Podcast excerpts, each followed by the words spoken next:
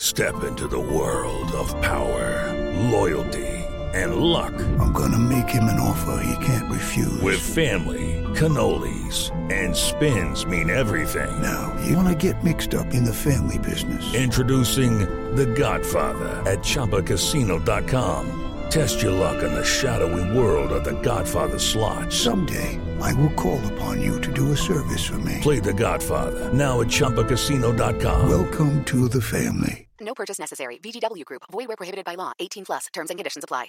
Hello, it is Ryan, and I was on a flight the other day playing one of my favorite social spin slot games on ChumbaCasino.com. I looked over the person sitting next to me, and you know what they were doing? They were also playing Chumba Casino. Coincidence? I think not. Everybody's loving having fun with it. Chumba Casino is home to hundreds of casino-style games that you can play for free anytime, anywhere even at 30,000 feet. So sign up now at ChumbaCasino.com to claim your free welcome bonus. That's ChumbaCasino.com and live the Chumba life. No purchase necessary. VGW. Void were prohibited by law. See terms and conditions. 18 plus. Welcome back to TV's Top 5, the Hollywood Reporters TV podcast. I'm Leslie Goldberg, West Coast TV editor, and I'm joined, as usual, by the one and only THR's chief TV critic and my partner in crime, Mr. Daniel Fienberg. What's shaking, Dan? Oh, very little. You got a new haircut, Leslie. I did get a new haircut. It's, you know, time for the holidays. Got to clean it up. I understand. Gotta gotta put your best face forward. Speaking of best face forward, we have to thank the LA Press Club for something. Yes, we were nominated for an LA Press Club award. Thank you, thank you, thank you to the Press Club, and thank you to our loyal listeners. Dan, I'm having a blast doing this. I thought you were about to uh, transition to my telling people to subscribe on their platforms of choice, and then we could just be done with the podcast right here, right now. Easy peasy. But then we would, record time. But then no one would hear this great interview that we've got in this week's showrunner spotlight. We do, and also, of course, people would not learn what's in this week's headlines. Well, on the pickup front, FX has renewed Sons of Anarchy spinoff Mayans for a third season. Netflix has added a drama called From Scratch, starring Zoe Saldana and produced by Reese Witherspoon, who is nearing the streaming bingo card with scripted shows at Netflix now and Amazon and Hulu and three of them over at Apple. Your next crackle. Meanwhile, NBC's Superstore, ABC's Bless This Mess, and American Housewife have all scored additional episode orders. Over at BET Plus, the streaming service has picked up two scripted shows from Tyler Perry. And then over at Apple, meanwhile, they have officially confirmed news that we knew to be true months and months and months ago that See and Dickinson and For All Mankind have all been renewed. This must be a tremendous relief for everyone who has been in the writer's room for all of those shows for months writing and the second season. For all of those people who are already in production on some of those shows. The morning show, of course, was already renewed. That was picked up with a two season, 20 episode order after a massive, massive bidding war. Sources close to Apple say millions, and I put that in quotes now, millions of people watched all four shows throughout its debut weekend after it launched Apple TV Plus. Look, we've said this every single week, it feels like. Streaming services don't release viewers. We don't know. It's time these companies know how many people are watching their programming. If they know how many people in the world are subscribing to their service, they sure as shit know that hundreds of millions of people are watching throughout the world and where and how many and how long and all this other stuff. But come on, give us the numbers. Release the viewers. what I will say in this case, and I, I am always most strongly in favor of getting as much data as possible. I understand why Apple would fudge the details and be all fuzzy and meaningless now. I mean, they are dealing with a massive rollout of a product that has been many years in coming and there's no reason for them to give us anything other than the most nebulous of facts for the first three days. Similarly, I do not expect that Disney is going to rush out to tell us what the numbers are next week for Disney Plus. But you know what? How much would it change the game if Disney said, "Hey, we had 10 million Star Wars nerds watch The Mandalorian within its first weekend of release"? Oh, it would be it would be a mic drop. The question Who's going to be the first one to do that? That is a good question. I think probably the answer is the first one who has something that's significant and numerically significant enough that they can do it. I mean, if if the Mandalorian, the first episode, is watched by 20 million people next Tuesday, Wednesday, and Thursday. Yes, I would bet that honestly Disney will tell us that. I, I seriously, because I don't think they're going to tell us how many people watch any of their other shows.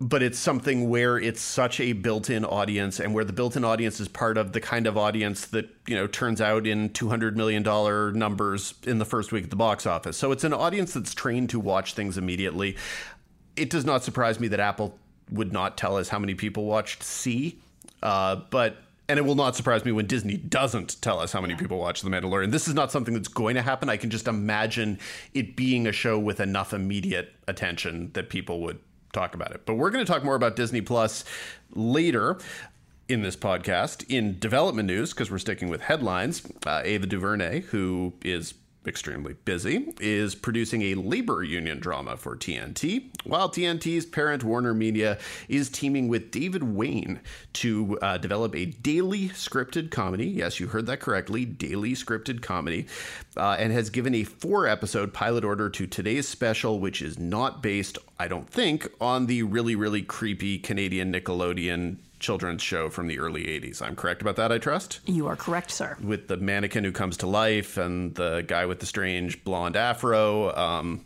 yeah, man, seriously, bring back today's special.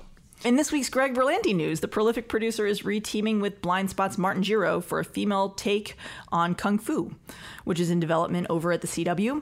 In other reboot news, Queen Latifah will star in a new take on The Equalizer for CBS, and ABC is developing a sequel to Emily VanCamp thriller Revenge, with Mike Kelly, the original creator, also attached. I need to stop and pause and think of how many of those things I actually need. Uh, yeah. Um. I have no answer. In showrunners changes, HBO Max has made its first change because all the cool streaming kids are doing it. Uh, Jon Spaihts is stepping down from Dune, the Sisterhood of the Traveling Pants.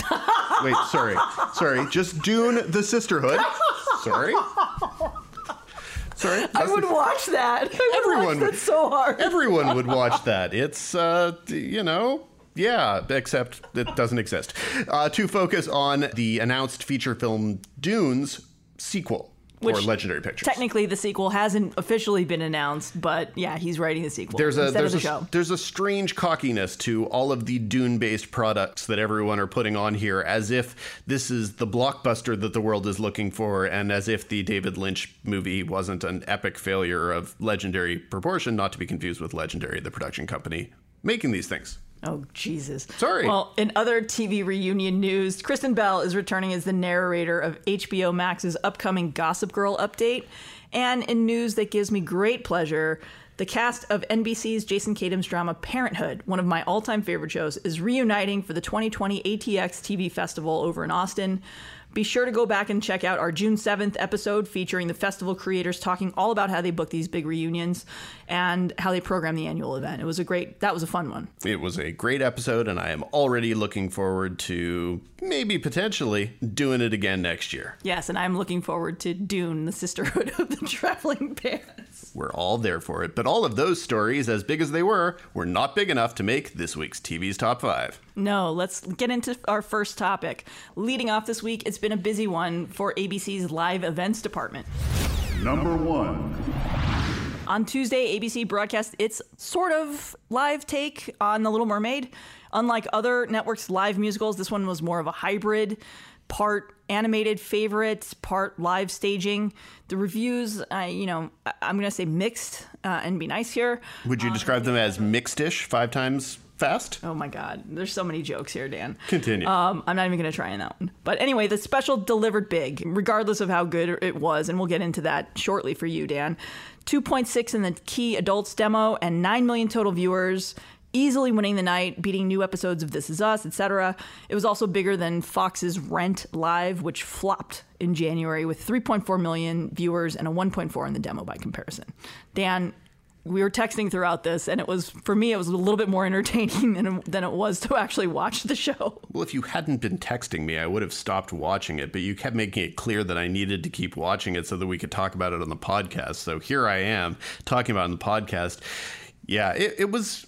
I understand what they thought they wanted to do. What they wanted to do, though, turned out not really to be all that entertaining. Uh, so you had, as you say, this hybrid thing where for like 10 or 15 minute stretches at a time, I was just watching The Little Mermaid on the TV while people in an audience watched The Little Mermaid. There was no purpose to it. Then Auli'i Cravalho came out and she was wonderful. And it's like, yay, you're really talented. But then she vanished again, and it was just back to watching the movie on TV. And then Queen Latifah came out, and Queen Latifah is incredibly talented.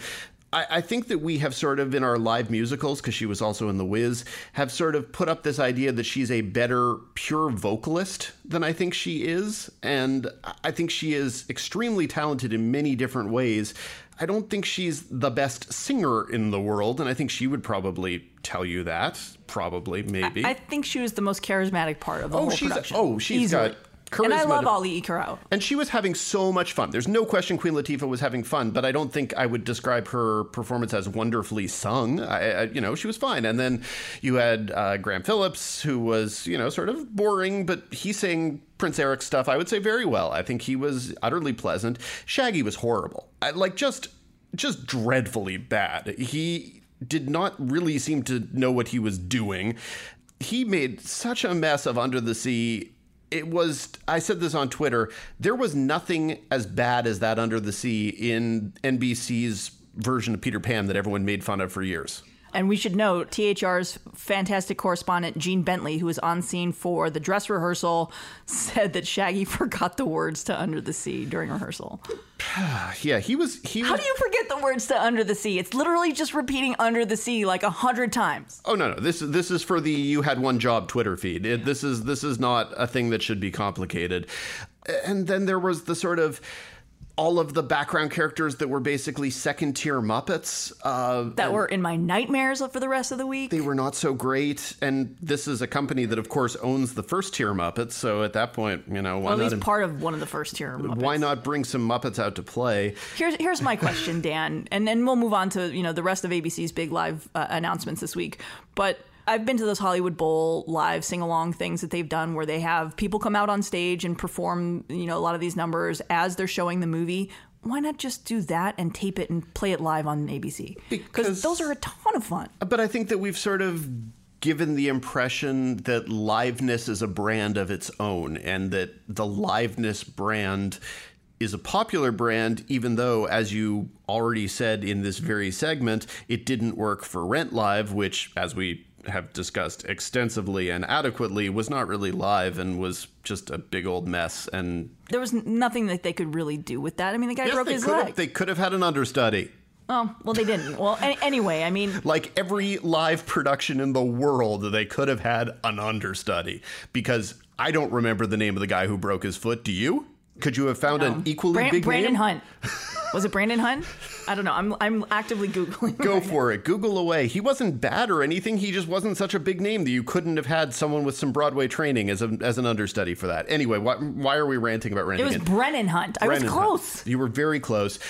Yeah. So Little Mermaid, it was not awful. And again, Auli'i Cravalho is a wonderful singer and a wonderful presence. And by all means, give her things to do. She sang wonderfully, uh, but And go watch Rise season one somewhere streaming on NBC sites, which Or don't. I actually really loved uh, it got decent at about the halfway point. But and very finished very strong. A- and- anyway, yes, it was it was not wonderful. Um, it was hokey. The whole thing was hokey. but what else is on ABC's Live on tap? Yes, ABC was actually really smart about the way they announced this. So just mere, I think it was hours maybe before Little Mermaid Live aired, ABC confirmed that yes, that they are doing a second one of the live in front of a studio audience. It will air December 18th, and this time feature holiday themed episodes of All in the Family and Norman Lear's Good Times. Casting hasn't been announced. It's unclear if Woody Harrelson or Marisa Tomei are going to reprise their roles for the All in the Family portion of this. And beyond that, I'm kind of curious why they're doing a second one of All in the Family. I think they're kind of underlining how sort of important that is to the Norman Lear brand, and they're keeping it within the Norman Lear family as opposed to you know we were when everyone was sort of spitballing other shows that they could do. No one was necessarily keeping it within that brand, and I think they think that's important. Uh, with Woody Harrelson and Marisa Tomei, I thought Marisa Tomei was wonderful. I thought Woody Harrelson was not particularly good. I would kind of like to see them recast the parts just because I think that's a fun thing to think about. You know, let's Yeah. see but how it's also, someone there's else would some do this. brand confusion there too. So the bigger question is if they have deals for Woody and Marisa Tomei and, and the rest of the people who, who were in that last year. But uh, that'll all be announced in the coming weeks. Look, they have until December 18th to figure all that out. So and it did well and it won Emmys and all of that. So I understand why they're doing it, and I'm you know it was it was entertaining enough, and And they're doing a third one in the spring, which hasn't been revealed yet. by all means, and maybe don't do a third All in the Family episode. Just you know mix it up. Well, that takes us to our second topic this week. Up next, we have a little breaking news. Number two. FX has the movies, the movies, the movies. FX has the movies, but now Hulu has the FX. Break things down for us, Leslie. Yeah, this is a mess already. As announced Thursday during Disney's earnings call, Hulu, the Disney owned streaming platform, will be the streaming home to FX original series. So, what does that mean?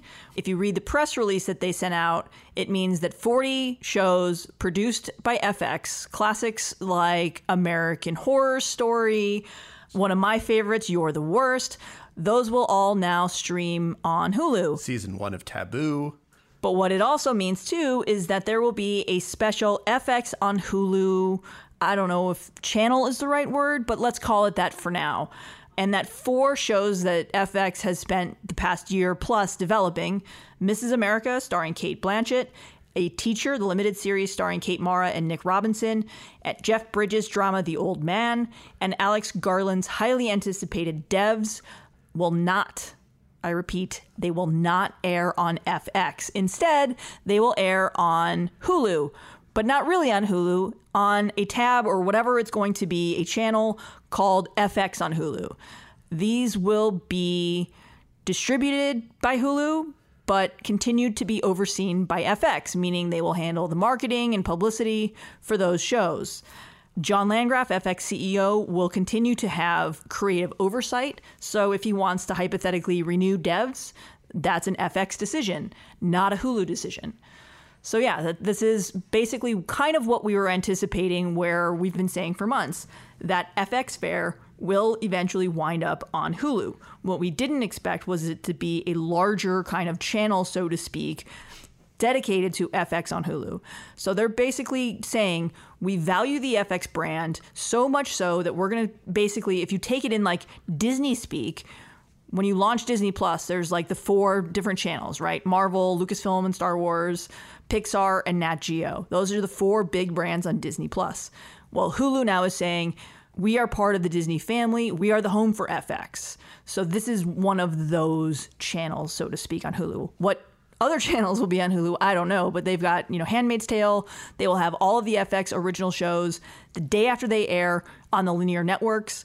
And of course, they will have these four shows Devs, A Teacher, The Old Man, and Mrs. America as exclusive on FX on Hulu.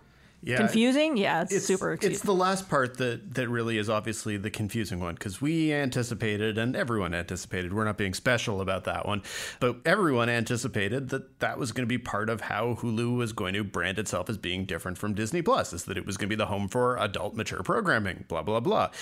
But to take these four very high profile shows from FX. You know, I think Mrs. America as a limited series, it's star studded. That one looked like it had, you know, 20 Emmy nominations in the bag. Doesn't even need to premiere, and you know that. And the, uh, FX people have been talking up devs for a year, basically. I mean, it was heavily marketed at Comic Con last summer. And then the old man, which everyone's boasting, you know, Jeff Bridges coming to TV, etc. Those are big, high-profile FX shows. So it's definitely whether it's for good or bad that this is happening. It is definitely them making a statement that this is something they are invested in, which Yeah. The, the other thing that's interesting is, you know, look, for months we've been talking about what John Landgraf wants to do as part of the Disney family. And the answer to that has always been he wants to keep running FX. He doesn't want to do anything else. Yet there have been rumors circulating for the last couple of months that he was going to take over Hulu. That's not what's happening. Randy Freer is still running Hulu, but John Landgraf, meanwhile, is controlling FX on Hulu. So that one brand channel, I don't know what to call it clearly, that's happening, that he will continue to oversee that. So, um, yeah, that's it. it is vaguely mysterious. And then, of course, there's all the questions of which of the shows are and are not going to be on the general FX on Hulu banner you mentioned. shows that were actually good, and I interjected with Taboo and Tyrant. But then lots of people on Twitter have been asking where certain things are, like for example, Terriers or One of Lights my Out. favorites. Also another one of my favorites. So do you have do you have answers or suggestions for why things that people aren't seeing on these lists are probably not on these lists? I mean, look, as we record this, this news is like an hour old.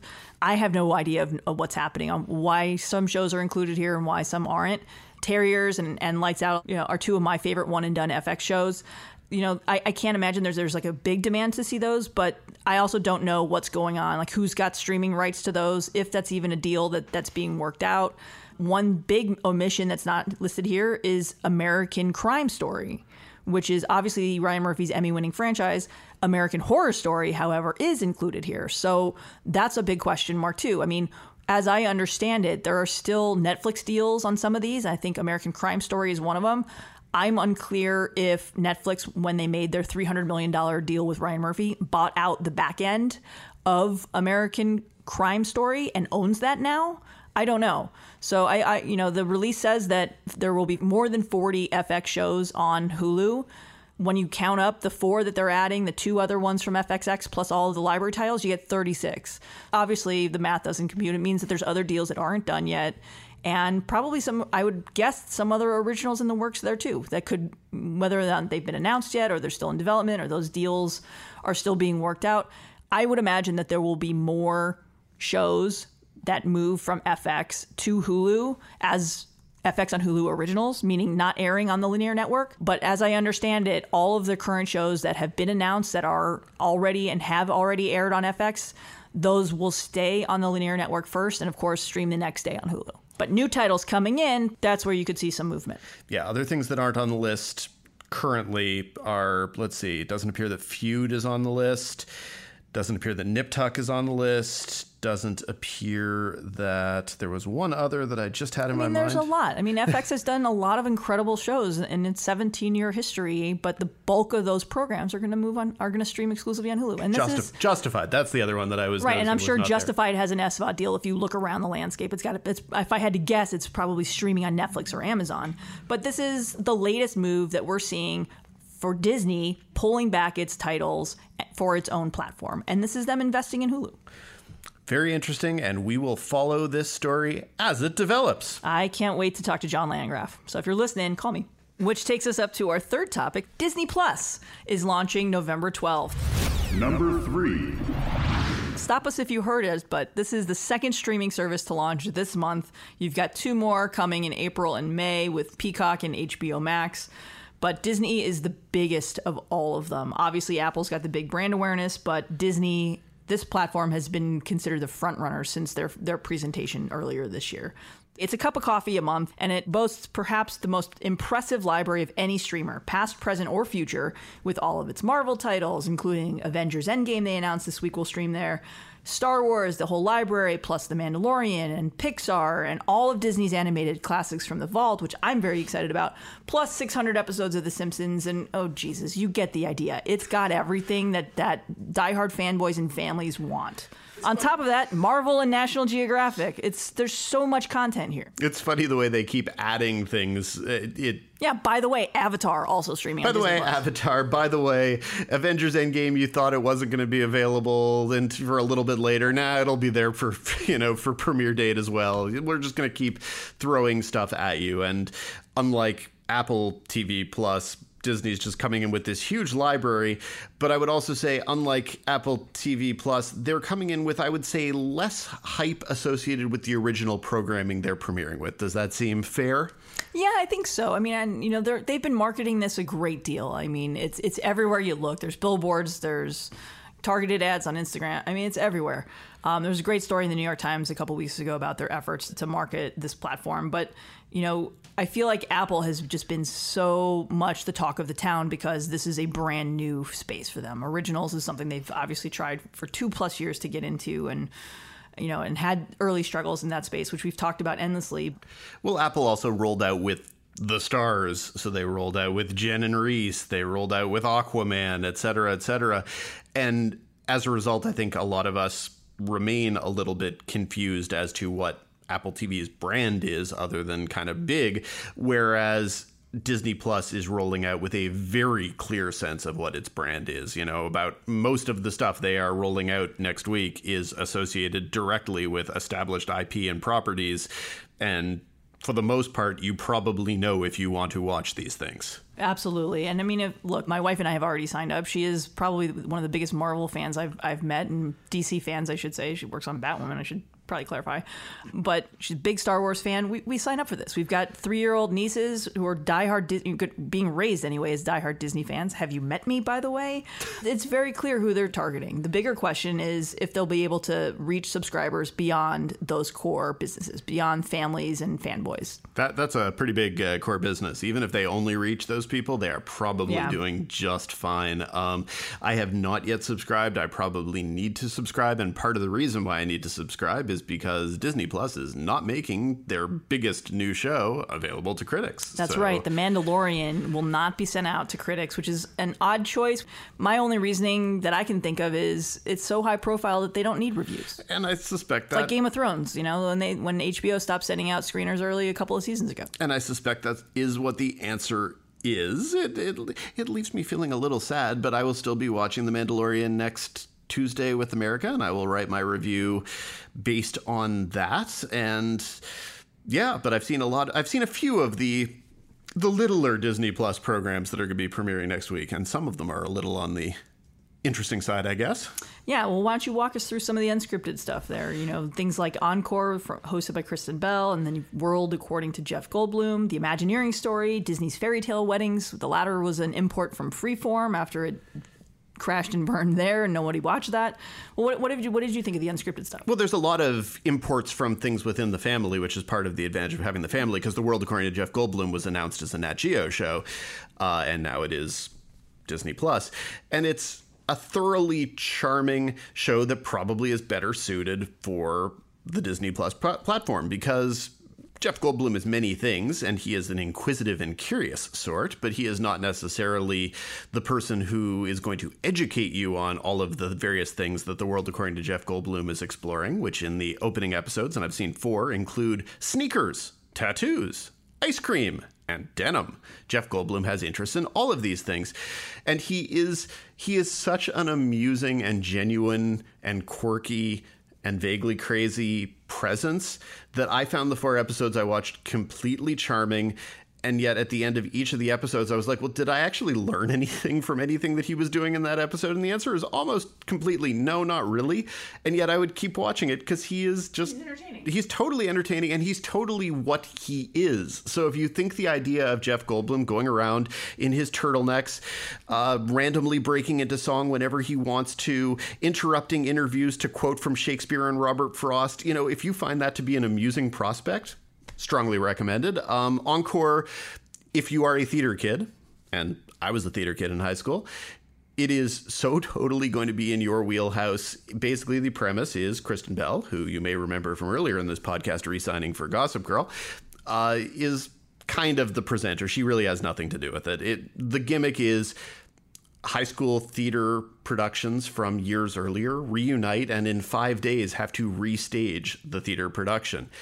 And so it has the element of a high school reunion where everyone's getting back together and people who dated back in the day or hooked up behind the bleachers back in the day have to encounter each other again and also have to deal with the fact that maybe they weren't really all that good at, you know, singing and dancing back in their musical theater days. It is not perfect. I think it's a format that could use a lot of refining, but it's a format that hits me so completely in my sweet spot that I, love this show. I, I love it for all of its flaws, and I look forward to seeing more episodes of it because it is so appealing. And if you are the kind of person who did theater in high school, either as the dream of making it onto Broadway yourself or just because you wanted to hang out with the other outcasts at your high school, this will bring it all flooding back to you and you will want to be emailing Disney Plus volunteering your high school productions to be a part of it. So, uh, Disney Plus, if you're listening, this Perchik from uh, 1994's Fiddler on the Roof at Leominster High School in Leominster, Massachusetts. I can't hit any of the notes, and I sure can't do any of the dances, and I am happy to revisit it. In related news, Dan, um, please send me photos from that production. There are remarkably few available photos, which I find somewhat reassuring. Whatever. I was, you know, I was the Bolshevik re- revolutionary. I was basically wearing a funny little hat and a puffy shirt. It wasn't like I had to have a fake beard for that one. So. It wasn't like you were dressed up as Bustopher Jones from Cats. no. And shout out to my friend who actually did that and sent me a photo. Do, do we figure publicist Rob Moynihan is a listener? If so, hi, Rob. Hi, Rob. If Hi, not- Bustopher. If not, whatever. if not, yeah, we just outed you. Any, anyway, well, um, you know, it sounds like there's some interesting stuff. But look, the big question is going to be Mandalorian, and of course, High School Musical, the update there, which has a title that's so ridiculous, I can't even, I, I refuse to even say it. High School Musical, the musical, the reality show, the musical? Uh, mixedish, mixedish, mixedish. I don't know. Anyway, well, that should take us right to our next topic. Up next, it's time for another showrunner spotlight segment. Number 4. Joining us this week is prolific writer and producer John Wells. The showrunner currently has the upcoming 10th season of Showtime's Shameless and has the fifth of TNT's Animal Kingdom on the way. His impressive credits include China Beach, ER, The West Wing, Third Watch, and Southland. Welcome, John. Thanks for joining us. Thank you for asking me. Let's start with Shameless. This is season 10 is your first without Emmy Rossum. What was it like for you guys as a writer's room and then as a production with the full cast coming back for the first time without her? You know, I've uh, had the good fortune in my career to have many times in the past when people that I really loved and characters who are wonderful left shows that I was on. So I, you kind of look at it in two different ways. One is a friend and somebody that you respect and admire and enjoy, uh, have enjoyed spending time with, like Emmy, leaving. So you have kind of a sense of just you know loss and in the writers room there are advantages to when characters leave from long running shows because it means that you have an opportunity to tell other kind of stories and frankly, with Modern Families, which is what the show is about, you know, a very impoverished modern family, but modern families, uh, people leave.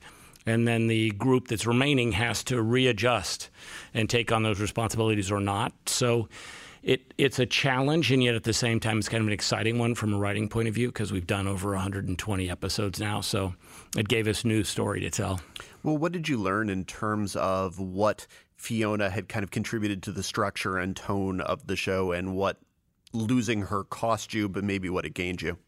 Yeah, I mean, I think the main thing for Fiona is that she was a mother figure and the big sister, but also somebody that everybody depended on, and they've all grown up. I mean, our actors have literally grown up on the show, so we have kids that you know were eight and nine years old when we, when we hired them, who are now driving and have their own apartments. So, Oh um, which is a little terrifying, but that's the way that uh, life works. And so, the thing we were t- dealing with is someone who's been so central to the family leaving, and how do they actually who takes on those responsibilities? Does anybody?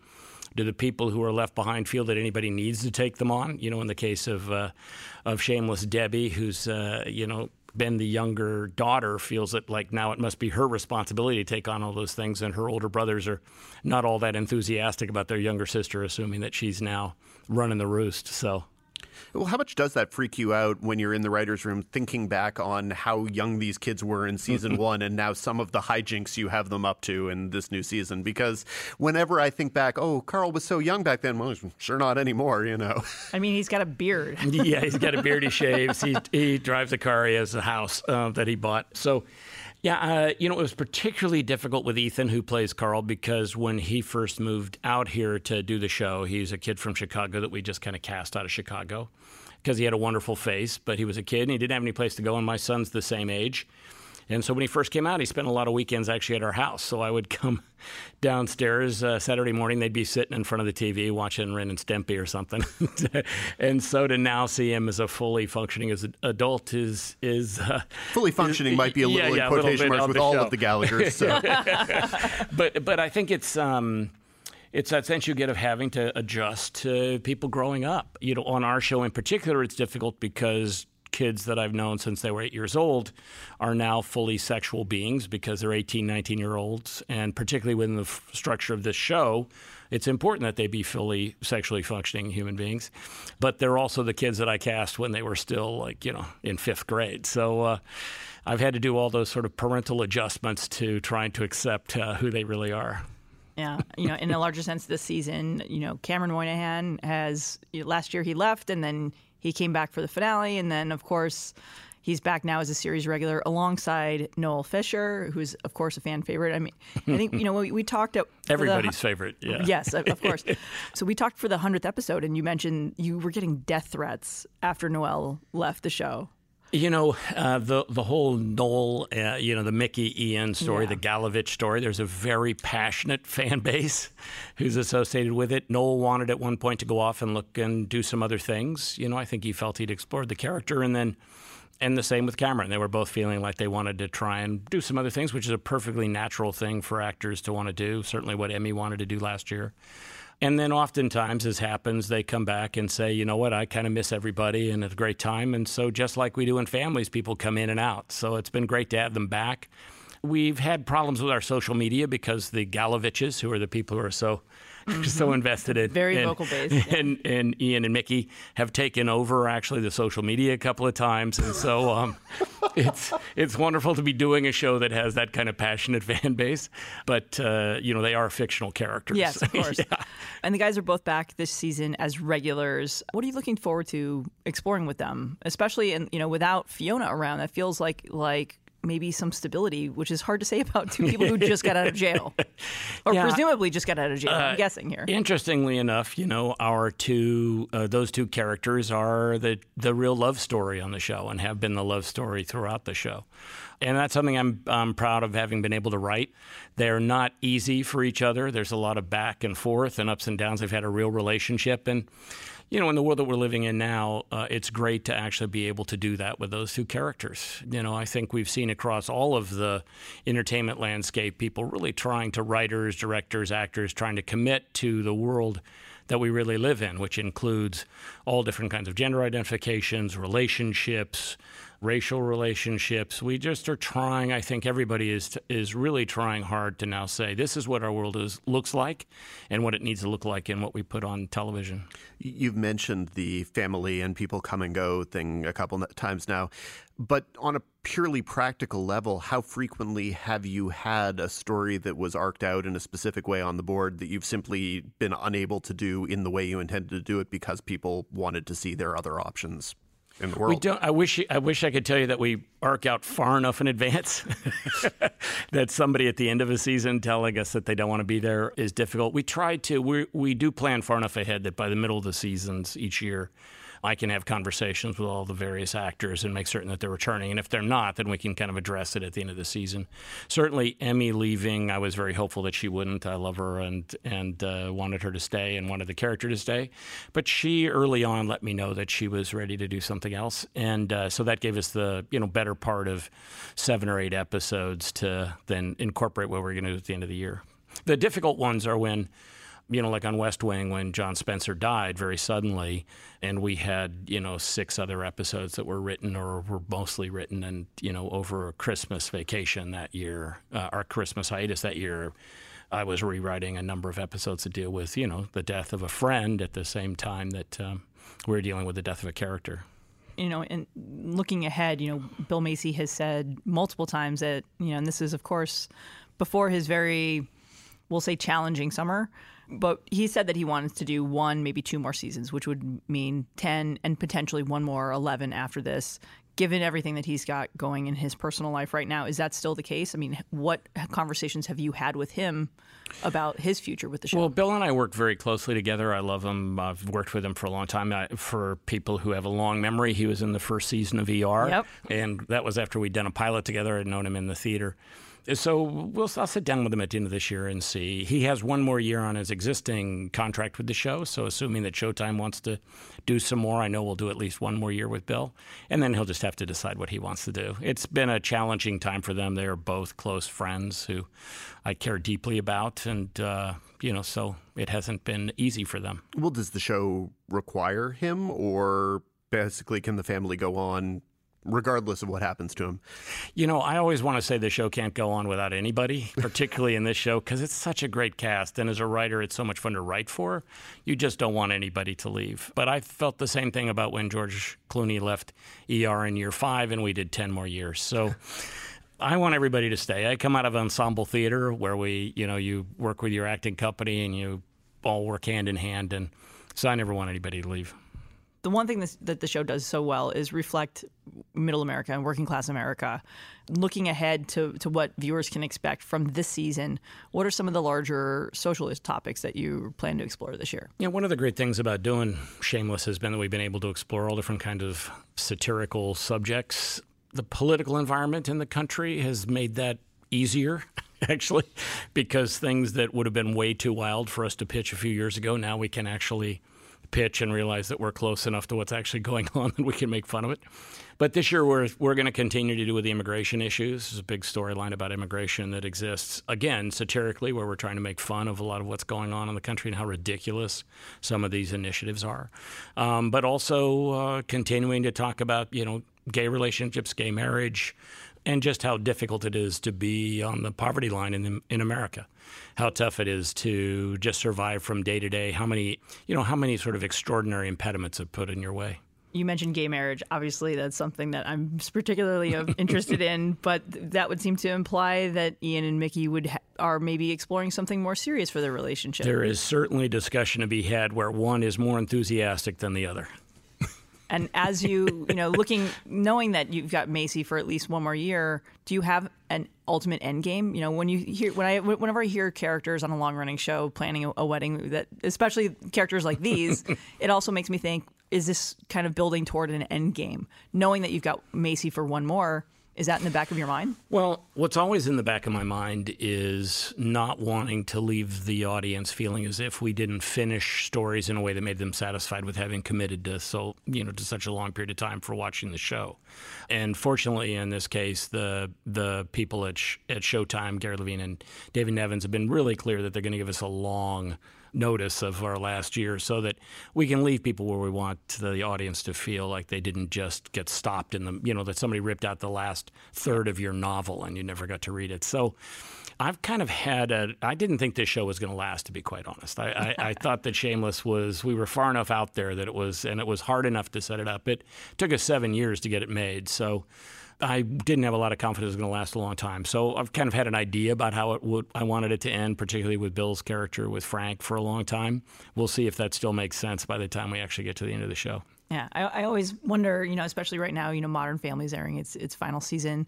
I think a lot about how family dramas come to an end. You know, like look, Big Bang Theory wasn't didn't start as a family comedy and it ended as one, but you know that that ended with a sense of life goes on. Is that kind of the approach you know i'm not going to ask for spoilers here but in a big picture approach is that something that's yeah well i, I think thinking? that all of the shows that are really family shows and i would argue that everything that i've been involved with is a family show whether that be um, you know, i was fortunate enough to start my the kind of the, the upswing on my career at china beach but uh, with er and with west wing and third watch southland everything else we've done that these are family shows, and we want to feel as if you just, if you turned the right corner in Chicago, you could run into them five years from now, and they'd still be frank, and still be at a bar somewhere, or, you know, you'd run into people uh, from ER if you went back into the into that part of the city.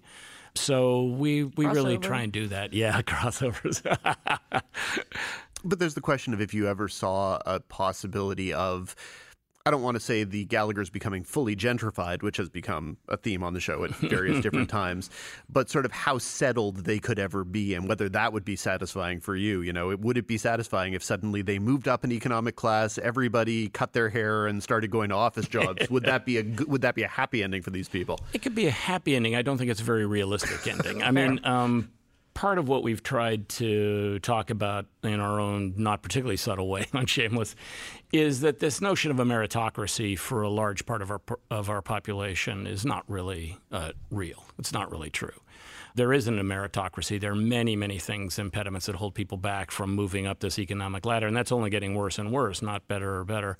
In you know this sense of in, of in, income inequality that exists in the country. So, a happy ending for the Gallagher's is just a little bit more stability. Yeah. And honestly, that's really what it is for most families in this country. We, we're approaching a point where all you really hope for is having a little bit of money in the bank where a disaster, just a car accident, uh, you know, a, a medical issue doesn't destroy your all of your financial stability. So that's a victory for 50, 60% of the country.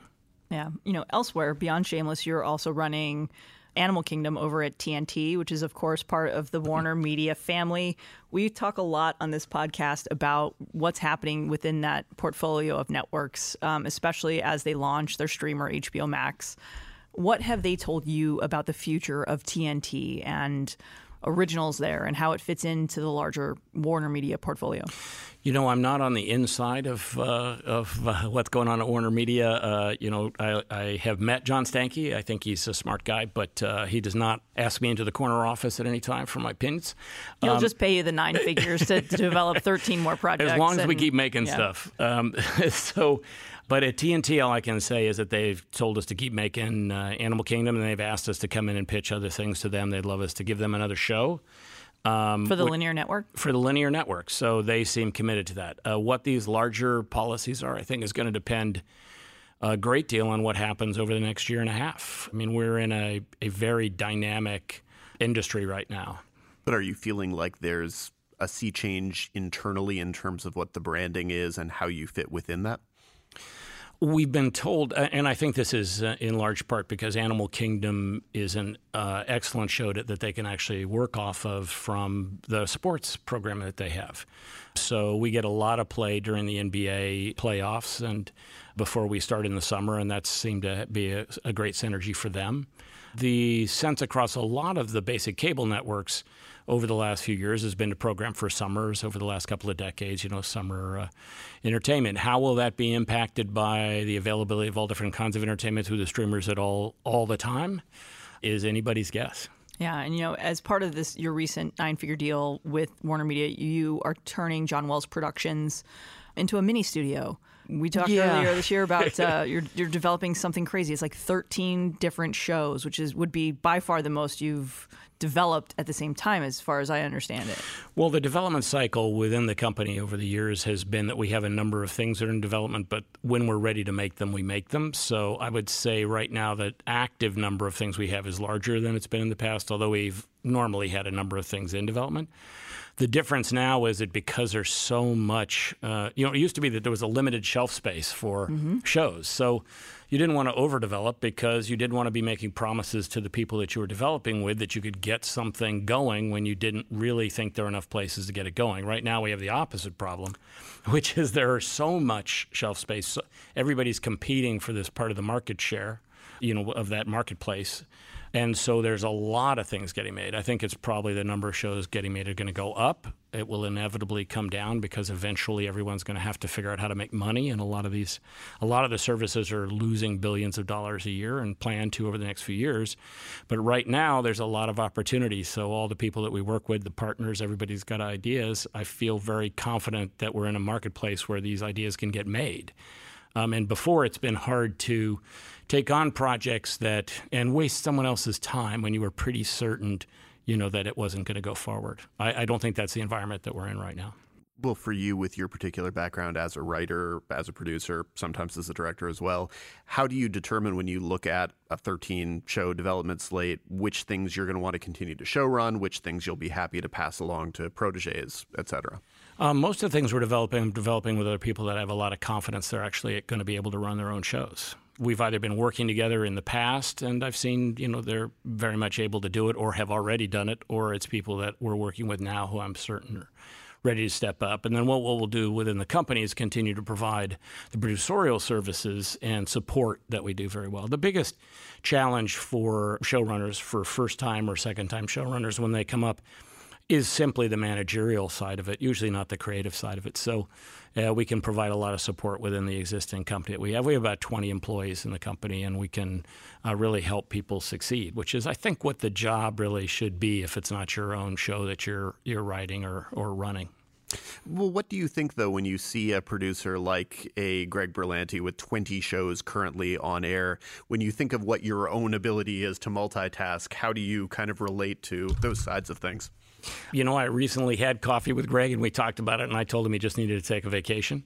Uh, so uh, I greatly admire his and his team's ability to do that many shows. I don't think that we'll be in the position where I'm going to feel comfortable that we can provide services at this point for 20 shows. That's a personal choice, you know, about what you think you can actually do and how much commitment that I'm making to the people that I work with that I'll be able to really be there for them. Well, one thing I've always found interesting about you as a writer is the, is the sort of wide variety of shows that you've done and the way that you've kind of shifted your voice based on the show. When you think sort of step back and look at the John Wells voice that has covered Shameless, that's covered West Wing, et cetera, et cetera, how do you kind of look at what your voice is as a writer?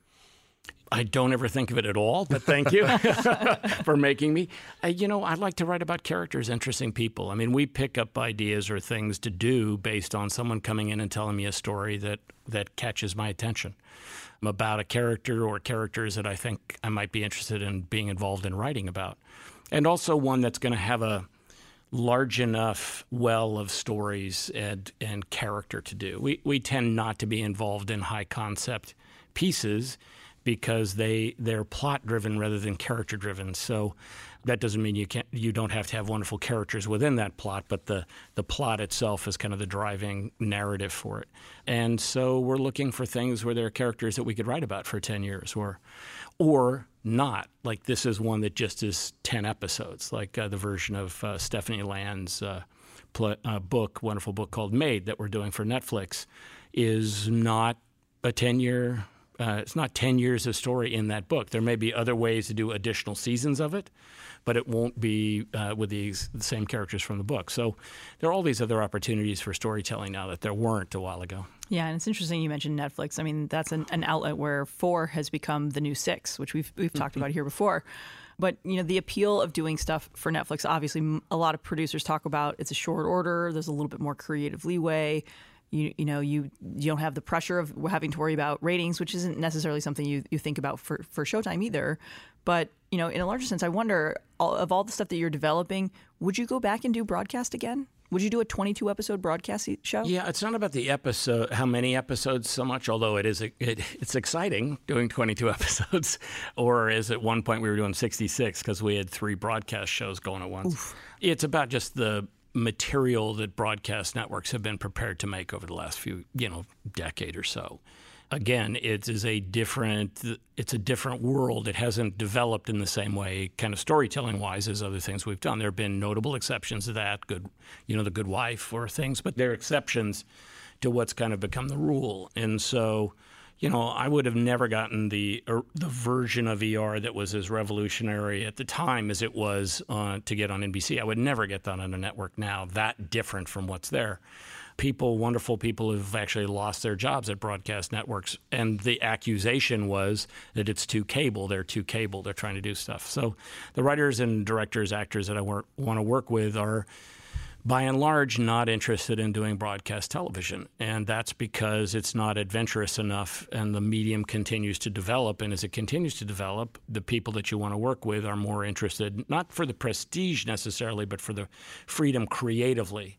The, the creative freedom is to tell different kinds of stories, more defined stories, more specific stories. I mean, I, I I'm a big uh, admirer of Pose, and and you could not, I wouldn't know how to take that into the into the networks when we had four networks to pitch to in 1992 or 94. Even at the height of the success of, of ER and West Wing, I would have never gotten anywhere with that. So we live in a world in which all these extraordinary stories are getting told, but they're not getting told on broadcast television by and large. Well, it's, it's so interesting, though, because on one hand, ER it is just a, a medical procedural. It's, that's what the engine of that show is.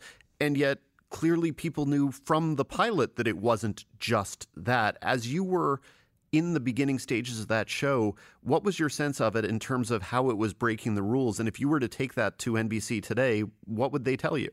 Do you think? I think we would actually have the exact some of the exact same problems. I mean, the big complaints that NBC had, which to their in their defense, Warren Littlefield's defense, and and uh, Don Ohlmeyer's defense, who's no longer alive, once they saw the audience was responding to it, they, they jumped right on. They were they were not they were not uh, prepared to uh, to refuse the what the audience was seeing.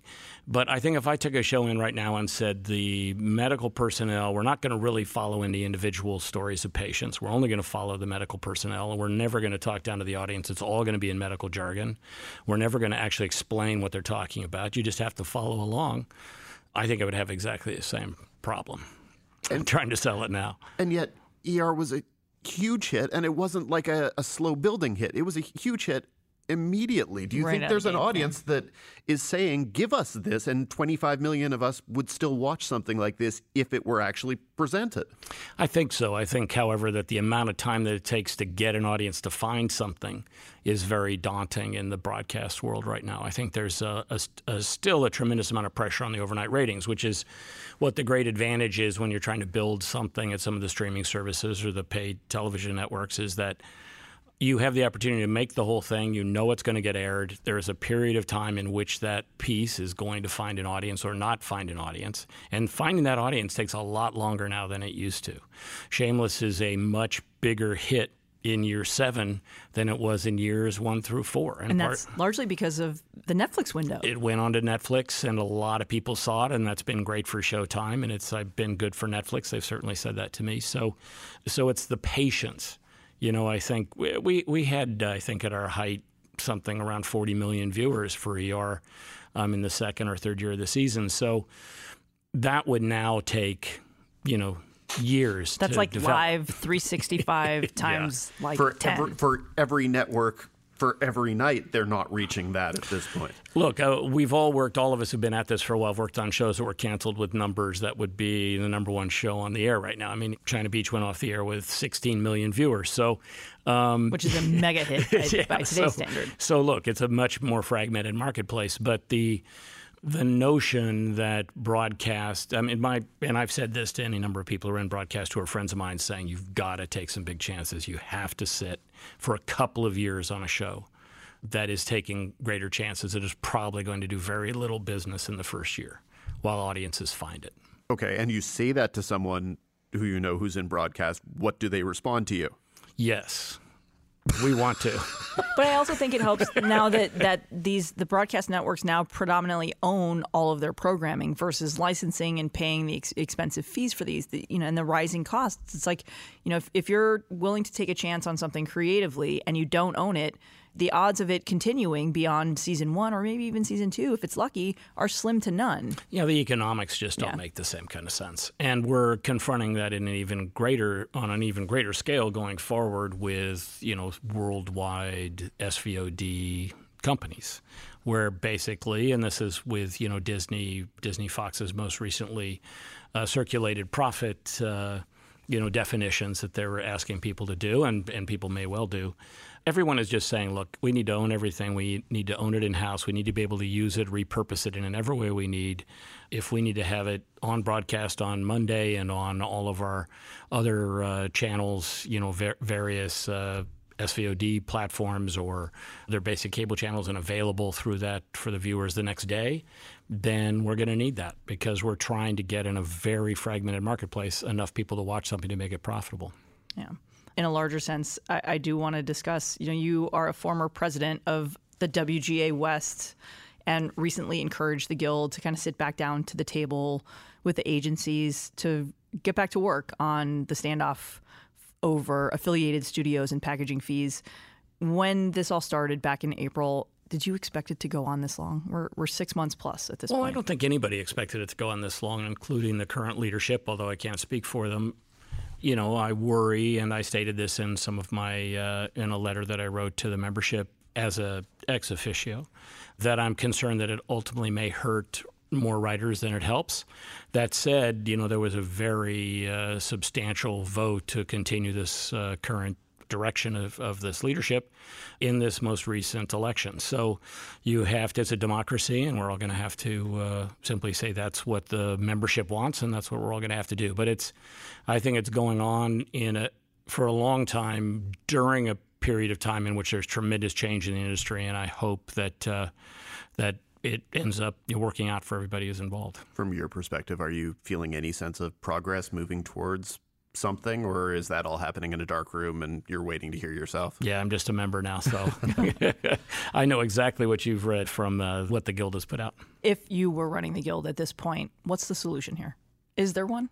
Is there? Is it? Is it? Well, com- in I every mean- in every negotiation, there's a solution. I mean, no no negotiation is successful when one party completely wins, because negotiations by necessity are everybody sort of being a little unhappy.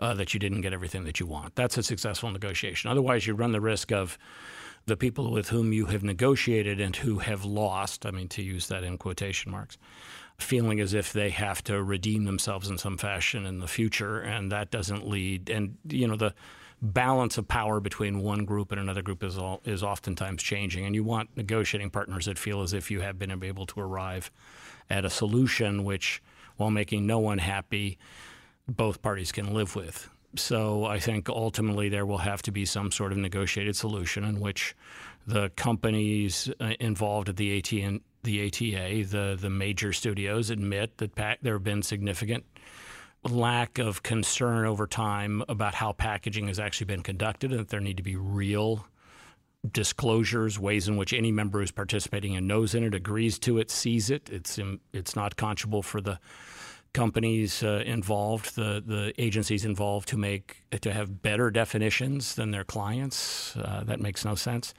And then I have real personal concerns with the the affiliated content companies. I think that it's uh, it is whether or not you're you're not accusing individual people of not being not having good faith, but when you set up a situation in which your employer is also your representative, I think there it's just rife with possibility for conflict and, and unhappiness, and it should have never happened in the first place.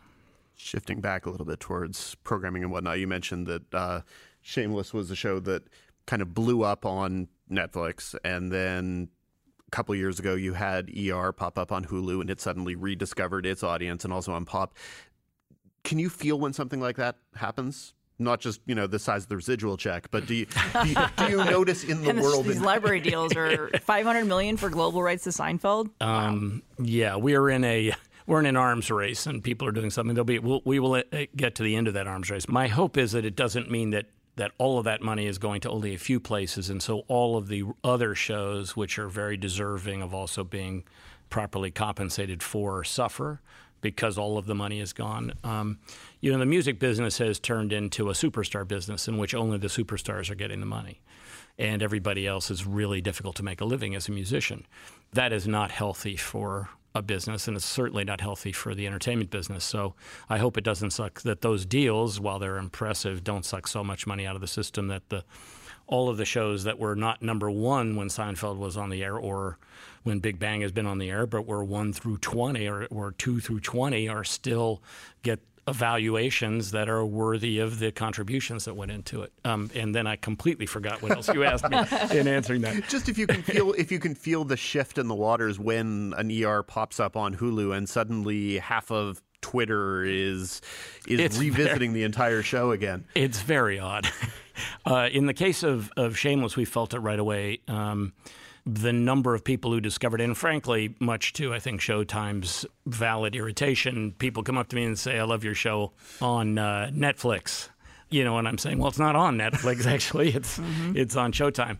We felt it when it came on, primarily because we'd never had any security at our location in Chicago. We never had to worry about it. Nobody ever knew we were there, and it and then once we'd been on Netflix, we actually, the first summer that we were there, we had about, uh, I don't know, 120, 130 kids come down to the neighborhood from places that they shouldn't have come down from to that to the neighborhood where we shoot. So we had to, you know, get real security. We had to start doing the Beatles, getting in and out of the hotels in Chicago where our crew members were, or our cast members, where we were bringing them through the kitchen. Those are very uh, dramatic changes that you notice. The Hulu of it all uh, with ER to me has been amazing because that audience and the people who talk to me about it are, I assume when it went onto Hulu, it would be a nostalgia play for people who had watched it, you know, with their parents growing up or had watched it themselves in college or whatever.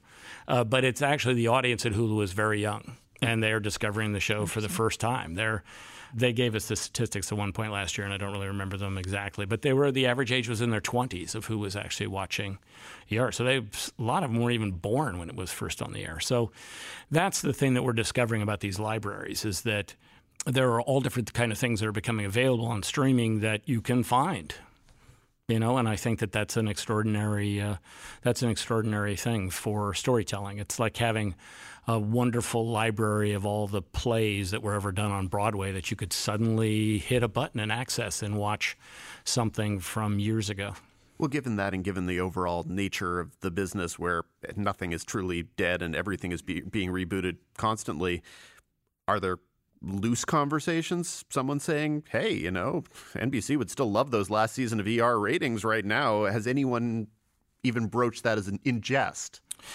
Well, they more than jested about it about eight or nine years ago, where they very much wanted us to bring back ER and bring back West Wing.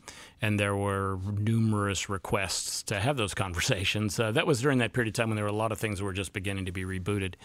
Uh, in both of those cases, I've resisted it, and uh, my partners with it have resisted it. Uh, ER, we did a ton of them. you know, yeah. we did a lot of them, um, and I was very proud of it. We were all very proud of it.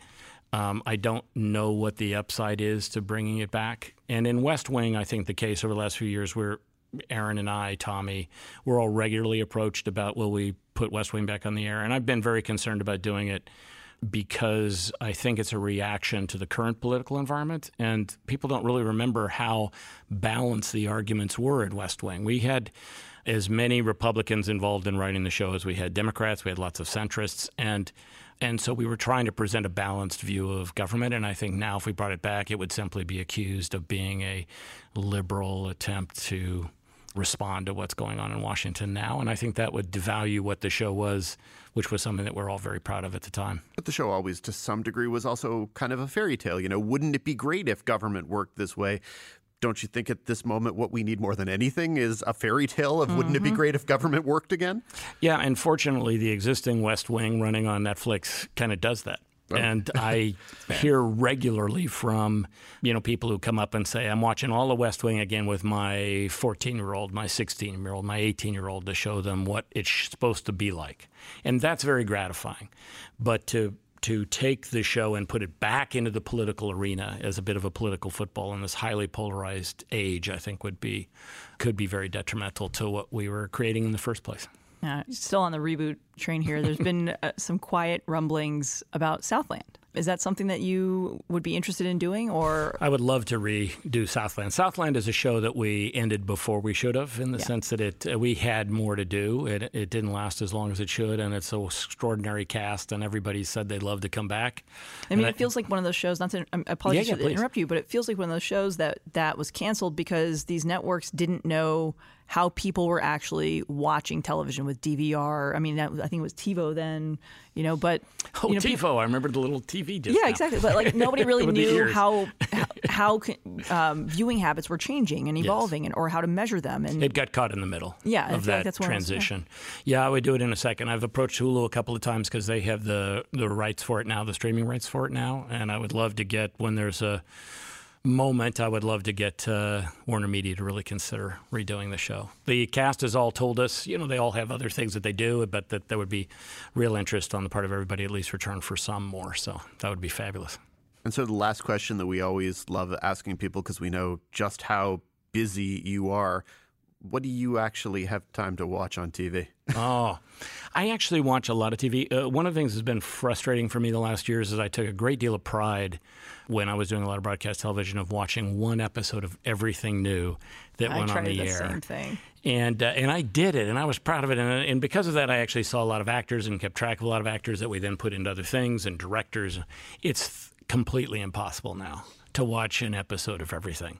So, you know, recently I've been watching a lot of things that everybody does. I mean, Fleabag was so extraordinary this last year. Succession, Mark Mylod, who we did Shameless with, has been the uh, executive producing director, executive producer on the show. I've been watching that. I was I put off a little bit because of, of some things in my family history watching Unbelievable. And then just my wife and I sat down and watched it, and I thought it was an extraordinary piece of work. Just a beautiful, beautiful piece of work. I love Pose. And then I watch a little bit of everything. A friend of mine uh, writes, Steve Knight writes uh, Peaky Blinders, so I always pull up some more Peaky. Um, and then last night I had not yet started to watch Dark, which a number of people told me I should watch, so I was watching some Dark last night. But it is a remarkable thing. Like last night I sat in front of my Netflix screen and scrolled and realized that I scrolled for 45 minutes and then I didn't have time to watch anything. So, so I got to stop doing that. I got to do it on my computer where I try to find exactly what I want, just put it into my queue, and then uh, and then just watch it that It's way. the way that back in the day people used to actually go into bookstores and suddenly find themselves wandering around for two Yeah, hours yeah. and maybe not get anything. But you can do that on Netflix where you don't have a clue what two thirds of the show are, and you're like, "What? What is? Okay, fine. I'll autoplay the trailer. Why not?" yeah, what is it? Well, John, thank you so much for joining us. The 10th season of Shameless kicks off Sunday on Showtime. Thanks for joining us, John. Thank you. Number five. As usual, we wrap things up with the Critics Corner. This week's new arrivals include season 10 of Shameless, the new installment of Rick and Morty, one of my favorites, over on Adult Swim, Dublin Murders on Starz, and Showtime's Back to Life. Dan, what you got? I already covered all of the Disney Plus things that I've seen thus far, so you can go back to that segment for that. Uh, I have seen the first episode of the new season of Rick and Morty, and it is. It is one of those deeply involved, twisted multiverse kind of episodes in which it just becomes deliriously, wonderfully complicated for the entire episode, and you have to turn off your. You either have to turn off or turn on your brain, one way or the other, if you want to follow everything that's happening. Um, no Pickle Rick. Pickle Rick! Ugh, fault. oh, on the list of great shows with scary fan bases, and yes, I'm looking at you, Leslie. It's fun. It is a fun show. it is definitely a fun show, and the first episode back is a fun episode. It has it has definitely a few images that are hilarious, and a few images that are twisted and screwed up enough that it may haunt me for a little while. And after you watch the episode, you will perhaps know which is which. Um, definitely a solid episode. Welcome back, Well, Rick and Morty. Adult Swim sent out Funkos to press of Shrimp Rick and Shrimp Morty. Does that have something to do with it? definitely Shrimp Rick and Shrimp Morty. That is a thing that is in this episode. There's also Wasp Rick. Wasp Rick is tied to some of the disturbing images. I will spoil no more because I'm not really sure I could. Um, so anyway, so that is definitely a thing worth watching if you are a person who likes such things. I also was interested by and kind of dug Showtime's Back to Life, which comes from Daisy Haggard, and it's. Uh, it's the latest in a sort of run of kind of cringy British comedies that we're all just going to compare to Fleabag because that's what we do. It's about a woman who gets out of jail after nearly two decades and has to put her life back together. And there's a long kind of mystery attempting to say what it was that she was in prison for. And it's a show that has a lot of things going on. Not all of them work at the same time and work as well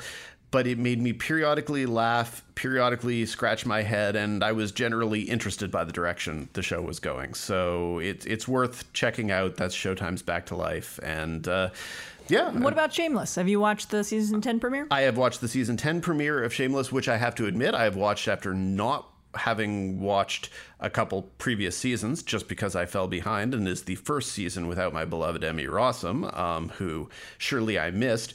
But let me tell you, it is easy to hop back in and to embrace the chaos of the Gallaghers in their life. And I also have to say that if you haven't watched for a couple years, checking back in is truly disturbing because a lot of the people who were who were basically 10 or 11 when the show started have become of age and they're now doing twisted Gallagher type shit as well and yeah, there, there's a lot of discomfort which is built into that and which John Wells talked about in our excellent interview with John Wells. Yeah, I've been a fan of this show since day one. I've not missed an episode. Um, I've seen the first, I think it's three or four. It's still great. I was very concerned uh, what the show would be like after Emmy, and it still works. I mean, there are characters that are a little bit more grating within their new roles. I'm not going to single anyone out here, but it's to me, it's it's the same show. The DNA still is still there, and you don't like by the third or fourth episode, you don't really miss that she's gone. You don't notice. I'm not sure I could believe it. I that still at think all. she deserves some kind of awards recognition. Obviously, Oh, Bill she- Macy does great work on that show, but Emmy always Emmy Rossum should have been nominated for three or four Emmys for for that show, and not just because of the name overlap. Um, yeah, it's it remains a good show, and maybe I will tune back in and then go back over the three seasons I missed. It's not that I ever started disliking Shameless. It's just that, as you may have heard, There's a lot of TV. too much TV. Well, that feels like a good place to wrap things up. Thanks for always listening to TV's Top 5, the Hollywood Reporters TV podcast. Be sure to check out Hollywood Remixed, the newest podcast from the Hollywood Reporters Rebecca Ford and Rebecca Sun, in which each episode explores a type of story or character that has traditionally been underrepresented or misrepresented in Hollywood. The first episode is live now and features an interview with Last Christmas star Henry Golding. You can subscribe to Hollywood Remixed, but also to TV's Top 5 on all of your favorite podcasting platforms. If you like us, rate us. If you really like us, write a review. It helps spread word of mouth. Come say hi to us on Twitter. We're always happy to hear from you whether you love us or hate us. And if you have questions for future podcasts, and we are moving in the direction of say November and December doldrums, so we may be looking at a new mailbag segment. Oh, you know, anytime you have good questions for us, you can email us at tv's top 5 at thr.com. That's tv's top 5, the number 5 at thr.com. Until next week, Leslie. Until next week, Dan, and congratulations on all of your LA Press Club nominations, too, my friend.